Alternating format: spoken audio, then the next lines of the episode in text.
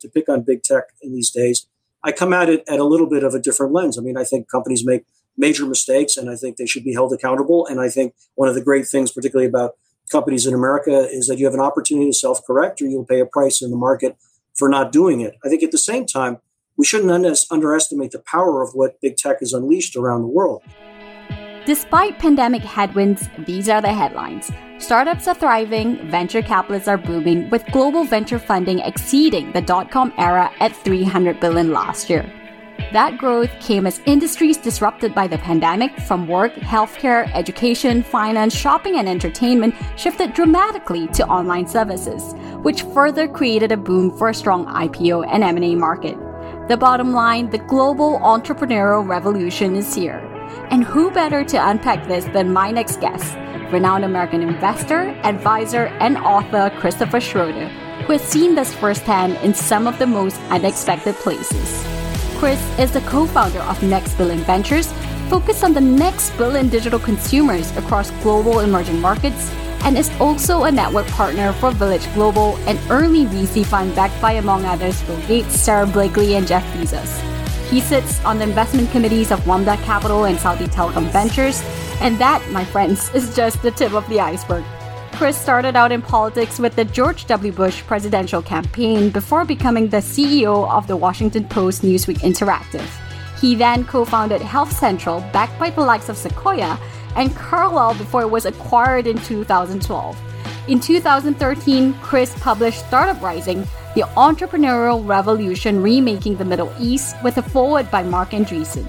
Today, we unpack the rise of startups through this crisis, solving for some of the toughest problems. You don't want to miss this. Welcome to Billion Dollar Moves, the show for the top US and Asia founders, funders, and execs making billion dollar moves that are shaping our future.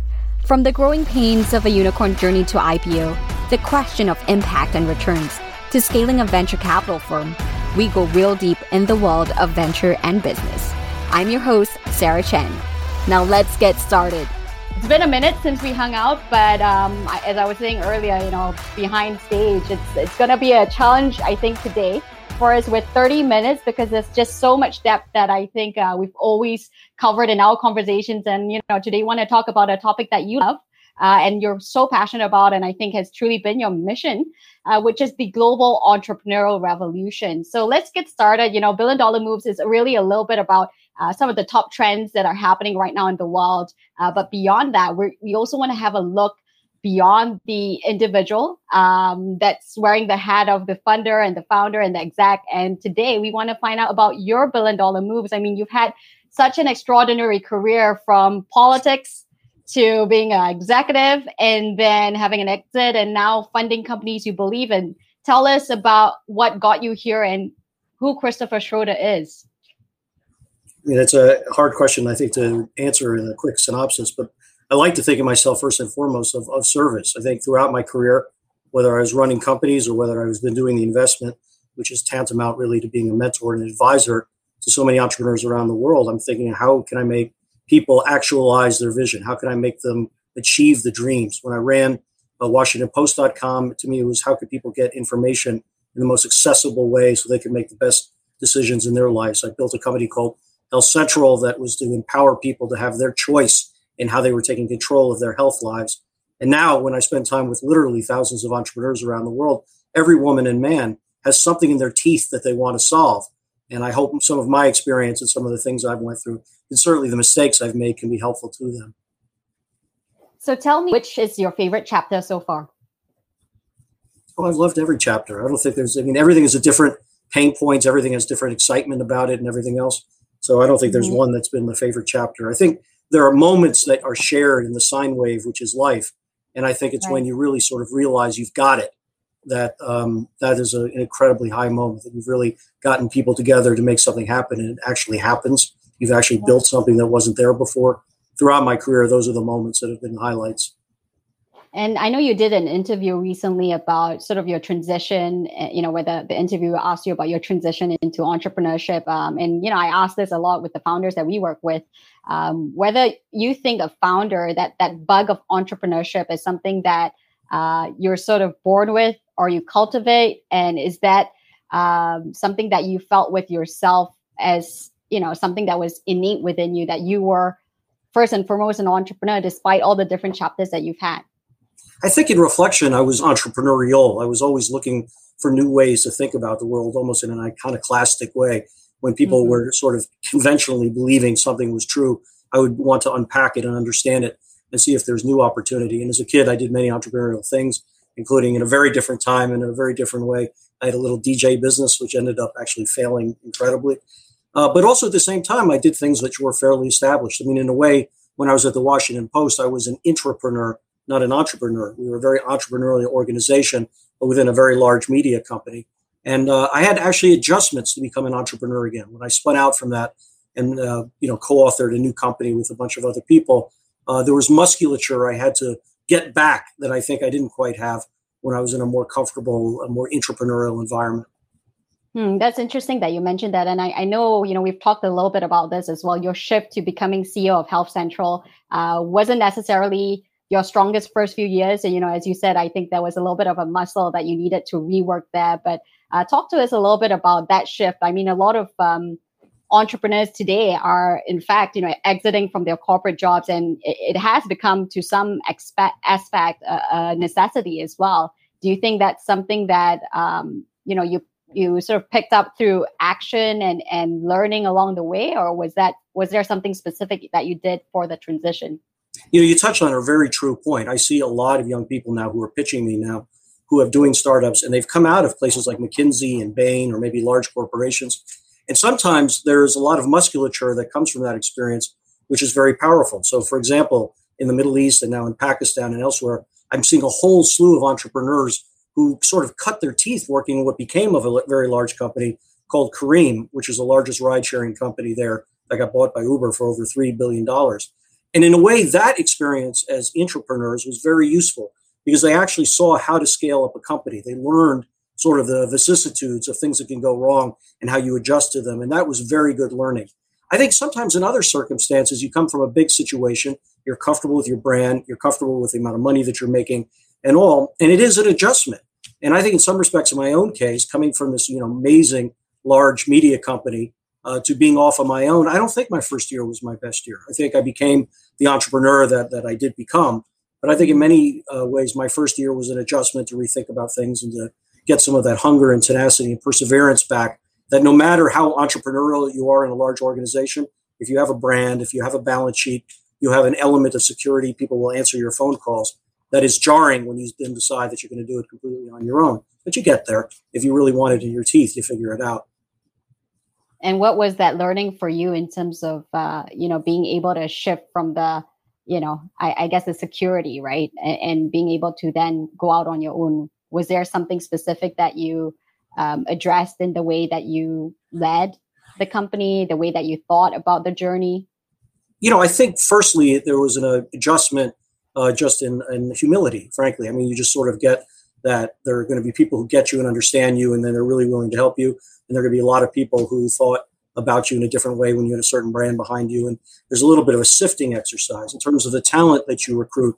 There are people who are also great in an entrepreneurial opportunity and, and, you know maybe weren't as good in an entrepreneurial venture. And so some of it was just a humility. But what was the most essential thing that I did was I surrounded myself with what was effectively a personal board of advisors of actually some of the leading uh, startup entrepreneurs and venture capitalists in the country that just were friends of mine. And um, I relied on them heavily. And I asked a lot of questions. I did a lot of reporting. I interviewed CEOs who I felt had done it well. And these women and men were absolutely essential for me to sort of reground myself and prioritize better. Uh, and then things, success began to breed success. Right. And uh, you know, you, you bring an important point, and I want to go then into uh, the topic of the day, which is the global entrepreneur revolution that that you know we want to spend some time on. But uh, you brought up the fact of um, just how founders are have to think differently and and you know um, have that sense of humility. Um, and now you're in the next chapter of being an investor and advisor, where it's less hands on. Uh, I know some VCs, you know, including Garry Tan from Initialized, uh, sometimes says, you know, he, he misses that that hands dirty, you know, getting into the rough of trying to then build and, and create. Um, how then did you shift now into uh, investments? And do you feel you're a better investor, VC, than you are a founder? I completely empathize with uh, Garry's comment. There are a lot of times I'm sitting with an entrepreneur and I think to myself, I'd love to be, you know, on the ground doing it again. Um, you know, quite often. I will tell you there are times I get two o'clock in the morning, panicked phone calls, and I help the entrepreneur think through what she's wrestling. And then at two fifteen, right. I can go back to bed, and she can't. And that sometimes is a reminder to me that you know, there are different things have their pluses and their minuses overall. I will tell you that I just love uh, the pattern recognition that is developed, and particularly, you know, with Next Billion Ventures and the things I do with Village Global and Andreessen and others. Um, this sort of dashboard of a rising new globalism that I get to see through the eyes of entrepreneurs is very stimulating, but also it gives me this, as I said before, a pattern recognition of how the world is changing, how different people are dealing with different circumstances.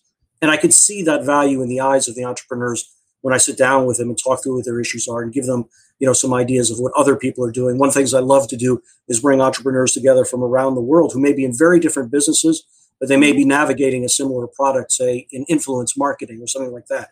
And all of a sudden, you'll have a couple of young people from Africa, Southeast Asia, and Latin America, and maybe one from Silicon Valley, all on a Zoom. And they're just completely brainstorming really innovative ways to handle a similar problem. And I must say, I love that stuff, Sarah. That's been terrific.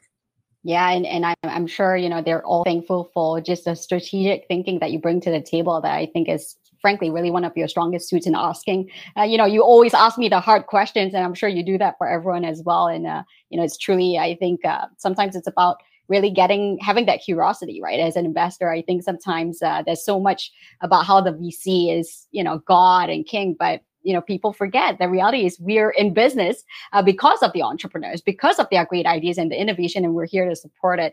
So i want to talk a little bit about this um, phenomenon which you brought up with that sort of the zoom call and how all entrepreneurs uh, come to the table with almost a lingua franca that is entrepreneurship a shared language of entrepreneurship.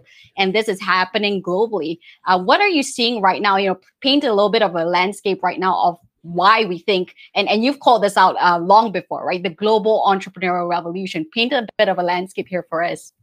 You know i had the first aha moment of sorts of this probably seven or eight years ago uh, with mike moritz who's the head of sequoia who's also an investor in my last company. We were having a conversation a little bit about this and sequoia is one of the few venture capital funds from silicon valley who have deep presences in the global environment. And he told me and he in fact used the term lingua franca. He said when i sit in a room with entrepreneurs no matter wherever they are, they are kind of the same people. Uh, you can see mm. the same look in their eye. If you throw a problem at it, you can see them sort of generate how they're going to come at it and how they're going to think about it. Uh, they share many experiences and approaches in the way they do that. And what has been compounded in what I've seen now in the last, you know, eight years of traveling a quarter of a million miles a year and now on Zoom is a kind of a, an addendum to that. And that is what I have found is that I can meet entrepreneurs in any rising market. And it doesn't matter if they're in Jakarta or in Sao Paulo or Cairo, for all that is different culturally, historically, and geographically, if they're in the same sector or wrestling similar things, 70% of what they're thinking about is unbelievably similar. And they're navigating things in that 70% that, frankly, my sisters and brothers in Silicon Valley aren't thinking about. You know, how do you navigate last mile logistics if addresses are uncertain? How do you navigate regulatory environments that may change all the time? How do you bring people into financial inclusion if they've never had a credit card or a bank account before? And as you talk to people around the world, it is another element of that lingua franca, as you describe it, which is they know this experience, they understand this, they have ideas about how to navigate it. And it's not that my friends in the Valley don't sort of understand it, and certainly the new generation that's very global understand it, but they don't live it. And they're not trying to mm-hmm. solve those problems, whereas these entrepreneurs really are. Now hold that thought. Finding a service solution that helps you keep customers happy can feel impossible, like trying to remember the name of that guy you literally just met at a networking event. HubSpot's all new Service Hub can help, with their service solution part at least. It brings service and success together on one powerful platform with an AI powered help desk and chatbot to help you handle your frontline tickets so you can scale support and drive retention and revenue. We love the sound of those things. Visit HubSpot.com slash service to learn more. And are you seeing the same? I mean, you know, one of the key things that um, has become very real in this time of a pandemic, and you know, the, the headlines was that uh, despite what we thought was going to be a rough, re- rough couple of uh, you know few months or even leading up to a year, uh, startups actually are thriving, and venture capitalists are, are throwing money at, at, at startups. We've seen some of the biggest IPOs, uh, the trend of SPACs, and all these things uh, coming to the fore here. What are you seeing across the globe? Is this something, you know, as we talk about the lingua franca and this, you know, just the burst of everything that's coming together, do you see this happening equally throughout the world of this rise of just startups? What's happening equally, and then there's a little bit that's a, a bit unequal, as you can imagine, but what is equally happening, and I think this has been driven very much by COVID, it's almost become a cliche to say it now, is acceleration. It is mm-hmm. the idea that five, seven, ten years of behavior, pick whatever favorite number you have, has been jammed into about four or five months because people around the world have compelled to buy things online. They've, uh, people who are serving in e-commerce have had to find logistics to be able to deliver things that have been ordered online. Folks, again, who have never had a credit card before have to figure out how to navigate mobile payments. Uh, obviously, everyone is taking classes online. People are seeking medical attention online. And many, many people who weren't that comfortable with it now have sort of been rocketed into that comfort. And that's fairly universal. And this has had a major effect on a lot of entrepreneurs, at least in certain sectors, of really thriving, in fact, performing much greater than they ever did before. And I think it has woken up a lot of the Western world to start looking at other parts of the world that they haven't focused as much in before because of that. The corollary, though, to that is that there is absolutely an unequalness because I'm incredibly enthusiastic at the amount of access to technology that much of the world has. 80% of humanity who has a mobile device now has a supercomputer in their pocket a smartphone, mm-hmm. literally more computing in their pocket than all of NASA had to put a man on the moon 40 years, 50 years ago. But two, three billion people on the planet have none of it at all. And I think one of the things that we have to keep in mind for all the enthusiasm of what's happening, that we used to talk about digital divide as kind of a nice thing to talk about. For me, it's now become an essential thing. It is the determinant of whether or not individuals and countries will be competitive in the 21st century or not to be able to get this access going. That will be opportunity for entrepreneurs, but it also is causing some of the unease, unevenness that you asked about before. Right. And what what do you think is is is is this something that entrepreneurs should be thinking about? I mean, I you know, one of the key things that we are passionate about is seeing the impact uh, that a lot of entrepreneurs continue to make, um, and and you know, just also part of it is their personal mission. Are you seeing uh, impact, sustainability, you know, the the task of wanting to address this inequity um, being something that entrepreneurs today are saying, yep, I'm going to do something about it. This is, you know, I'm not here to go into hyper growth and create yet another app that's for uh, growth sake, but I'm here to make an impact. Are you seeing a shift in terms of the purpose and the mission of entrepreneurship? I think for some period of time, it was even the case in my own startup. Um, I rarely meet an entrepreneur who does not have some problem in her teeth that she really wants to solve, something in her backyard or some experience that she has that she doesn't see some opportunity uh, to create something very powerful. And you know, I think a lot of times investors get very hung up on this idea that there's something called an impact investment and something called a um, for-profit investment. And I think mm-hmm. the Venn diagram between the two is extremely tight. I mean, having said that, there's some problems, and this is an example of it in digital divide, which may not have a clear business model, may not have a venture capital like return in a portfolio. And that means that there are going to have to be alternative sources of capital that are invested in that. But the fact of the matter is, things like the digital divide are huge in infrastructure challenges, and they also run into the teeth of regulation. So, this is one of the, while the entrepreneurial experience that we're talking about is a very bottom up experience, this is one of these places where the top down matters. Go- government and policymakers have to get their acts together. Major providers of uh, infrastructure from mobile carriers um, down to the you know literally the people who are uh, uh, laying fiber and so on have to really think we've got to figure this out as a uh, opportunity. And again, you know, lots of different major players like Google and Facebook and others have leaned into this to try to be helpful to it. But there's just clearly a lot of work to do, and it's very clear coming out of COVID that the urgency is greater than ever before. Yeah, and uh, you know, I, am jumping a little bit here, but you picked on something which is the bottom up and the top down approach, which I, you know, is, is something that I think about often. uh, coming from Malaysia, an emerging economy, developing economies where government did play a role in starting up the ecosystem, right? You know, we didn't have Silicon Valley um, immediately. It took time. It, you know, even in Singapore, there was a lot of initial government investment into VC firms, into then startup entrepreneurship and, and so on and so forth. And my question to you then, and I know you've thought about this a little bit as well, is what is the role of government in entrepreneurship? And you brought up two key names that I also want to get your thought thoughts on, which is uh, Google and Facebook, and the role of big tech and government, which is hot today. What What are your thoughts here? Well, look, I mean, you know, there's a kind of a, if not a myth, a conventional wisdom that comes out of American entrepreneurs in particular, and I think there's been a huge element of this in the Valley for 20 years, which is the best thing the government can do is kind of get out of the way, let innovation do what it wants to do, and mm-hmm. and I have a leaning towards that in many ways. Having said that, the irony is, of anyone who understands the history of Silicon Valley, the government played a lot of role in unleashing that innovation 50 years ago uh, and going forward from funding and DARPA and R&D and other things like that. Right. But that doesn't mean that they're wrong. I mean, at the end of the day, the ability to have policy whose focus is to allow talent to succeed and to unleash with the least amount of friction the ideas that she or he has to develop, I think is sort of the foundational mark of how, um, at the end of the day, policymakers can be thinking about this. Are you making an entrepreneur's life better, easier, faster, cheaper, more beautiful, more efficient?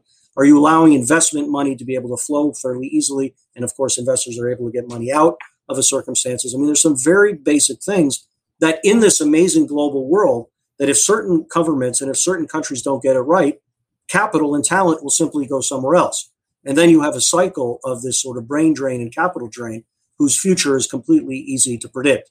And so I do believe that there's a role of government. I do believe we have examples in many parts of the world that often make us in America uncomfortable where the government has been constructive. I think there are people who believe in those countries you cannot have innovation because you cannot have centrally planned innovation. But I think people who are thinking that way are, have a view of central planned economies from maybe 20 or 30 years ago. They're not thinking about how there's been more of an ability to allow and unleash talent on its own sake. I still think there are many limitations and there are many mm-hmm. problems that these countries also have to stare at and rethink often they talk a better game than they act. Uh, but it's a complicated world. It doesn't lend itself to one simple answer. And uh, your observation, you know, on Facebook and what have you, you know, it has been very fun uh, to pick on big tech in these days. I come at it at a little bit of a different lens. I mean, I think companies make major mistakes, and I think they should be held accountable. And I think one of the great things, particularly about companies in America, is that you have an opportunity to self-correct, or you'll pay a price in the market for not doing it. I think at the same time, we shouldn't un- underestimate the power of what big tech has unleashed around the world. And I have to tell you, I've spent some time recently really focusing on India, and I've mm. seen this in Latin America and Brazil. I mean, WhatsApp is a revolution for small right. businesses and individuals, not only to connect in the way that you and I do commonly, but to literally do transactions, to build business, to reach customers. I mean, the only problem I think with WhatsApp is I don't think they understand how their tools are actually being used in rising markets. If they did, they would adjust the product to make it easier for them because most of the women and men are jerry rigging the product to make it work, but they're making it work by the millions and they're reaching right. customers and transacting things by the millions. You can't simply look at big tech and say they're all bad when tools mm. like this have unleashed this level of potential and multiplier outcome in so many places in the world. Right, but what what is the balance here, though? I mean, you know, sure, uh, I I think you know, there's definitely good that has come of tech, and I think we have to be believers in tech. Uh, but Facebook, Google, Amazon uh, have grown to become monopolies in many ways, and and with even the political climate, I think there's a lot of discussion on what what is the limit and how how do markets really self correct when the monopoly is so so um, intense. I think it's an incredibly important question, and I've thought about a lot in different contexts. I was in China a year and three months ago, and I sort of came away from these amazing meetings with Tencent and uh, Alibaba and others, and thinking to myself, well, there's just no way anyone can compete with these juggernauts. Like they are so large, they have so much capital, they have so much talent, they have so much data, they can simply launch products with incredible efficacy, and they could do it for free. Having said that, TikTok rose. Having said that, said that Pinduoduo completely rose, be doing something very innovative and different in the way that they did in e-commerce and what audiences they went at. So, um, you know, innovation is a very kind of sticky, complicated thing where even in light of big juggernauts, the great companies have come in and disrupted them. Having said that, I do have some worry now, not so much about the traditional sense of antitrust, which is our consumers being hurt by pricing, because the fact of the matter is most of these platforms are incredibly price efficient and many of them are even free. And we have to keep in mind that Amazon is a juggernaut, but e-commerce still only represents about 16% of all retail sales in the United States. It's like 2% in most of the other places of the world. So you need to rethink what that definition is. What public good are you trying to get at? And the string that I will continue to pull on is the idea that the juggernauts may suck out the ability of innovation to rise. That to me is problematic. But on the other hand, I don't think I've got a lot of data proving it. I think I still see amazing companies that are innovating. They often get acquired by some of these larger companies. And I've never been more bullish on the era of innovation that we're living in right now. So I think we have to ask these questions because they're important. We have to look at the data because they're real. But I think what often happens, particularly in American politics, is the fact that something is large inherently means it's a problem. And I think that's mm-hmm. only one string to pull on. There's no nuance in that. It's a simple politically expedient thing. And it's not getting to the essence of what is it that we want?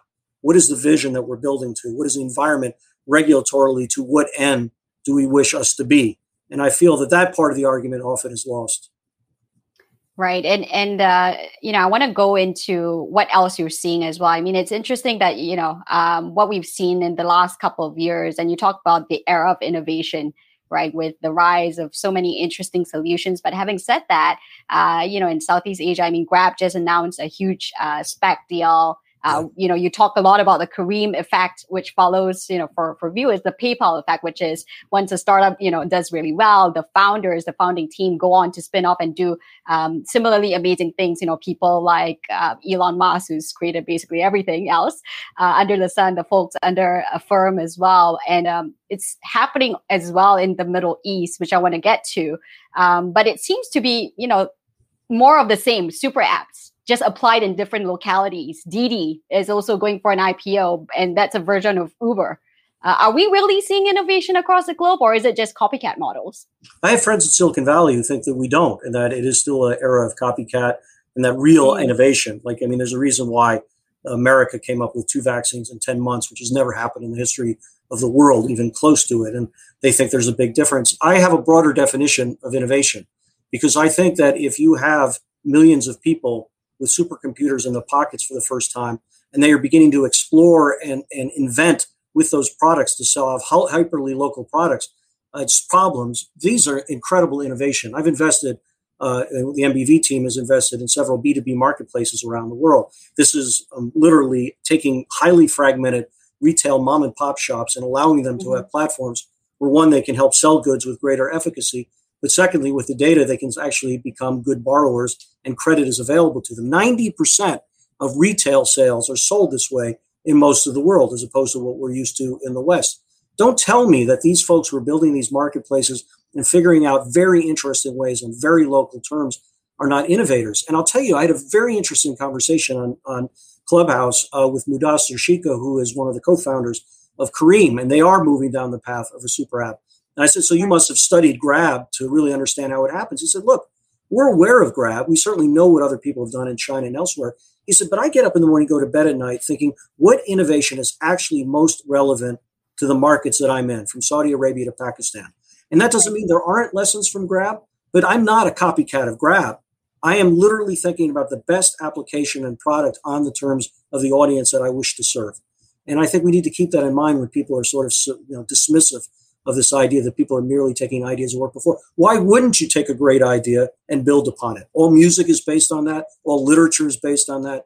Uh, I don't understand why people don't look at that still as innovation. I mean, there's absolutely no question that Hemingway was inspired by previous authors. That doesn't take away from the innovation in his writing. It's not much different to me in technology. Absolutely, and well, I mean, to to um, the point of um, localization and really addressing what's real, uh, there is a reason did why Didi um, did better than Uber, and why um, you know the the fact of um, just the copycat models across the globe, why Grab still exists, right? In terms of uh, really catering to the Southeast Asian market and the understanding there. So, talk to me a little bit about then um, your interest. I think you mentioned Careem, and then you know you wrote a book about uh, the revolution, uh, the entrepreneur revolution in the Middle East. What was it that that got you started on that path? You know, I have a long uh, sort of historical and uh, passion about many parts of the world, but the Middle East and its uh, history of antiquity and the rise of Islam has been very interesting to me. I'd been there as a tourist many times. But it really was almost 10 years ago the day, just at the cusp of the beginning of the Arab uprising, that a couple of people who really, really were the kind of leaders of the tech ecosystem in the Arab world started telling me, you know, you and guys in America, you have one narrative about what's happening over here. You worry about all the doom and disaster and crisis, and you get yourselves involved and mess it up in your own way. But you got to understand the new generation has access to technology, and they're doing unbelievable things. And I went to the first major gathering of startups in the Arab world in uh, 2010 in the late fall.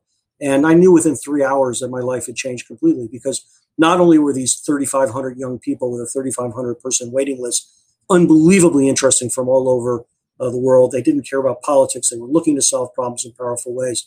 Um, but it was clear to me that they were representative of the trend that to me is one of the biggest questions of our era, which we sort of started this conversation with. How does society, how does business, how does econ- economics, how does innovation change when everyone bottom up has access yeah. to supercomputing? And so the Middle East in and of itself was a shock to my narrative bias, and it took me into a very new version of understanding it. But in many ways, it was a complete platform of understanding a much larger global shift of which it's a part of. And now, beyond that, years later, after the book, you've gone on to explore to different emerging markets from Latin America to Southeast Asia as well. Tell us about what's exciting you. Uh, what are the new technologies that, you know, and some of the toughest problems that these entrepreneurs are solving? Well, in a way, it's the toughest problems I love the most. I mean, I think there are some investors who, who like to look at, at, things where, you know, it's kind of an only a software solution and it may sort of scale out.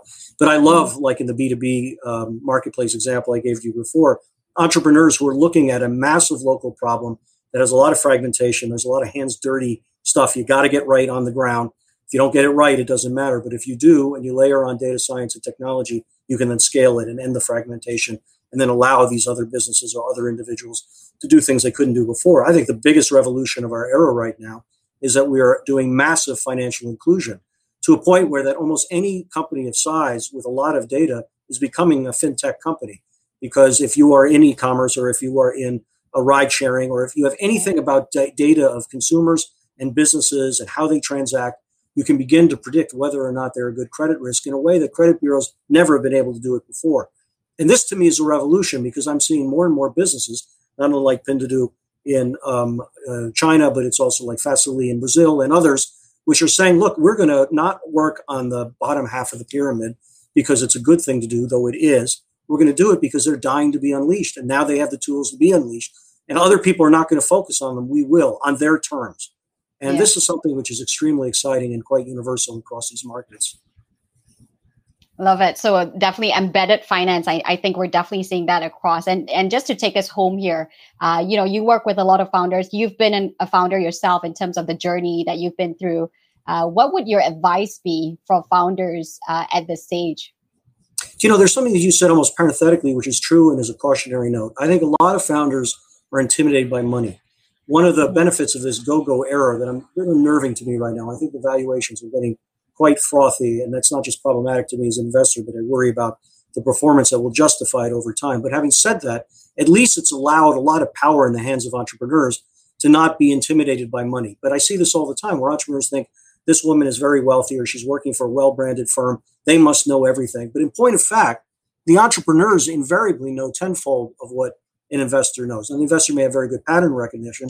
And if she's any good, she'll be an incredible mentor and opener of doors because of that pattern recognition. But no one understands a problem in their teeth like the entrepreneur. And sometimes I tell them, you know, perseverance is the greatest asset you can have after your integrity as an entrepreneur. But part and parcel of perseverance is not to be intimidated by naysayers around you or people who think they're bigger than you just because they've either made money or done something else. You know, keep, keep to your North Star, listen to data that might make you want to adjust your path to it, but don't be intimidated by people around you who are trying to tell you they know more than you do because often they do not. Love it. And as we wrap up, uh, thoughts as we're getting to the end of the tunnel here with the pandemic, with uh, vaccines inside and, and all of the above, but still rising ca- cases. What are your thoughts on what's next for the coming months and looking into the year?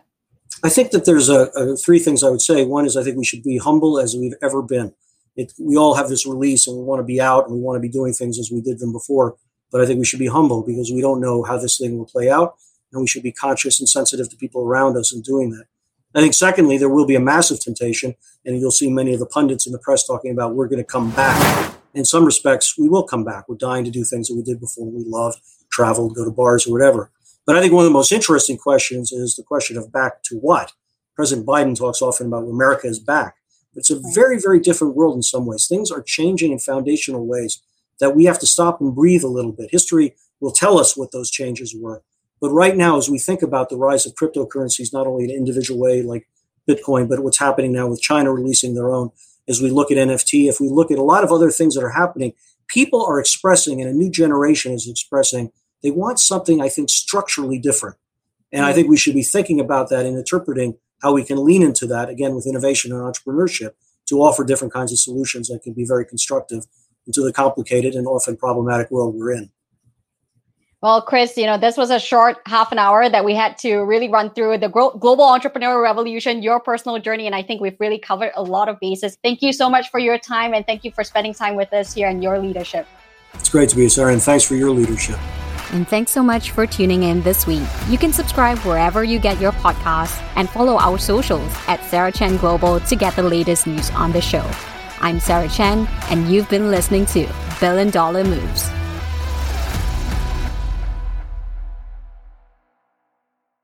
Now hold that thought.